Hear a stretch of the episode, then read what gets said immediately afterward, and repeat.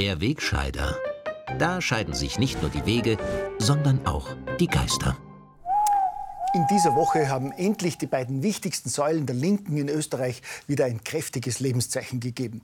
Bei Rot und Grün sind starke Frauen an die Spitze gewählt worden und stellen jetzt für aufgeklärte, weltoffene Bürgerinnen wie uns ein echtes Alternativangebot zu den verzopften weißen Männern von rechts dar.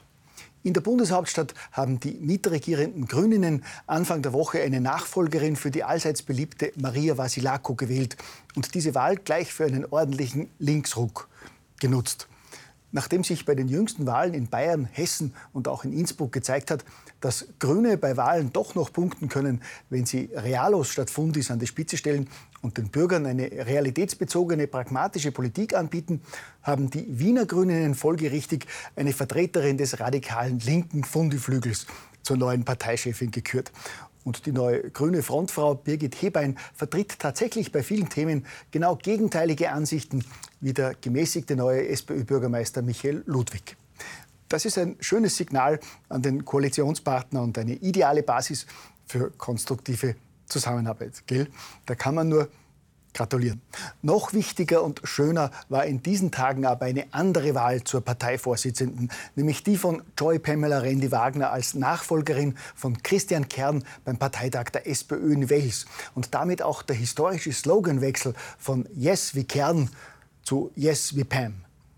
Die Stimmung am Parteitag wurde zwar anfangs ein wenig getrübt, als Christoph Matzenetter erklärt hat, dass die Partei das Familiensilber verkaufen musste und praktisch kein Geld mehr hat. Und durch einen Hörfehler Christian Kerns, der seine Abschiedsrede statt der ihm zugestandenen 15 auf 50 Minuten ausgedehnt hat. Dabei wäre die Botschaft doch so kurz und so simpel gewesen. Yes, wie Bam.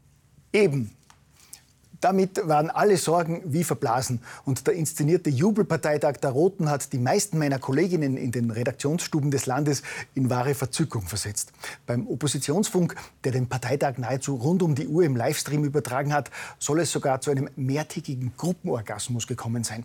Und im ORF-Radio war die Wahl von Pam zur obersten Genossin auch zwei Tage nach der Wahl noch die wichtigste Meldung in den Nachrichtensendungen.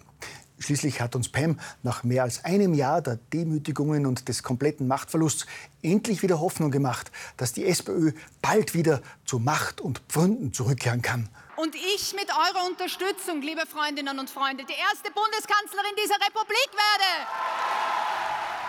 Dass Joy Pamela Rendi Wagner aber nicht nur kurzfristig an die Erringung der Macht denkt, sondern schon jetzt auch an die Zeit danach, hat sie in ihrer tiefgründigen Rede ebenfalls gezeigt. Auch dafür hat Pam bereits ein Konzept. Und ich verspreche euch, ich werde rennen. Ja, spätestens nach dieser Ankündigung habe ich überlegt, mich als kreativer Sloganschreiber bei der SPÖ zu bewerben. Ich habe auch schon einen Vorschlag für die Zeit, wenn Yes wie Pam einmal ausgedient hat. Ich wäre dann für Renn Pam. Apropos Renn, diese Aufforderung hätte beim Parteitag wohl auch dem SPÖ-Spitzenkandidaten für die EU-Wahlen Andreas Schieder ein kleines Malheur erspart. Schieder hat sein blaues Auge mit der Aussage erklärt, er wäre schneller als die Tür gewesen. Ich glaube eher, dass es umgekehrt war. Aber sei es drum.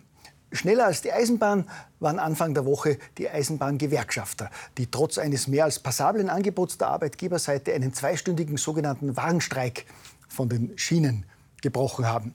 Selbstverständlich auf Kosten von 100.000 Bahnkunden, die am Montag im wahrsten Sinne des Wortes stundenlang auf der Strecke geblieben sind. Dass sich der oberste Bahngewerkschafter Roman Hebenstreit damit für eine politische Karriere empfehlen wollte, ist ebenso völlig aus der Luft gegriffen wie die Unterstellung, dass es die Gewerkschaft mit ihren aktionistischen Protestaktionen der vergangenen Wochen nur der Regierung heimzahlen will, weil die Genossen im Parlament keine schlagkräftige Oppositionsarbeit zustande bringen. Dass die Gewerkschafter bei weit schlechteren Lohnabschlüssen unter einer SPÖ geführten Regierung in den vergangenen Jahren nicht gestreikt haben, ist ein Zufall. Eine vielleicht auf den ersten Blick ungewöhnliche Optik. Auch dass der letzte Streik der Gewerkschaft schon 15 Jahre zurückliegt und damals auch zufällig die SPÖ nicht in der Bundesregierung vertreten war, ist ebenso ein reiner Zufall. Mit Parteipolitik hat das alles nichts zu tun.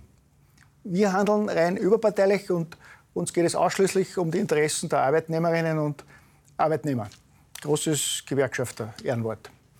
Ähnlich ehrenhaft und völlig ohne Einfluss von Ideologie und Weltanschauung agieren ja auch unsere Gesinnungsfreunde bei den Medien, die ähnlich wie unter Schwarz-Blau vor 15 Jahren zurzeit auch wieder ein bewährtes Spielchen spielen. Linke Journalisten schreiben in ausländischen Medien negativ über die österreichische Bundesregierung, worauf sich heimische linke Journalisten, die zuvor die ausländischen Kollegen mit den negativen Informationen über die Regierung beliefert haben, empört zeigen und lamentieren. Schaut her, wie negativ im Ausland über uns berichtet wird. Jüngstes Beispiel ist eine Titelstory mit Bundeskanzler Sebastian Kurz im Time Magazin, bei der überdies der englische Begriff Far Right nicht ganz korrekt mit rechtsaußen übersetzt wird, sondern ein bisschen locker mit rechtsextrem. Dass Kurz im Time Magazin auch als letzte beste Hoffnung Europas bezeichnet wird, wird von fast allen heimischen Medien hingegen vornehm verschwiegen. Das ist aber sicher nur ein Zufall, keinesfalls böse Absicht. Großes Journalisten-Ehrenwort, gell?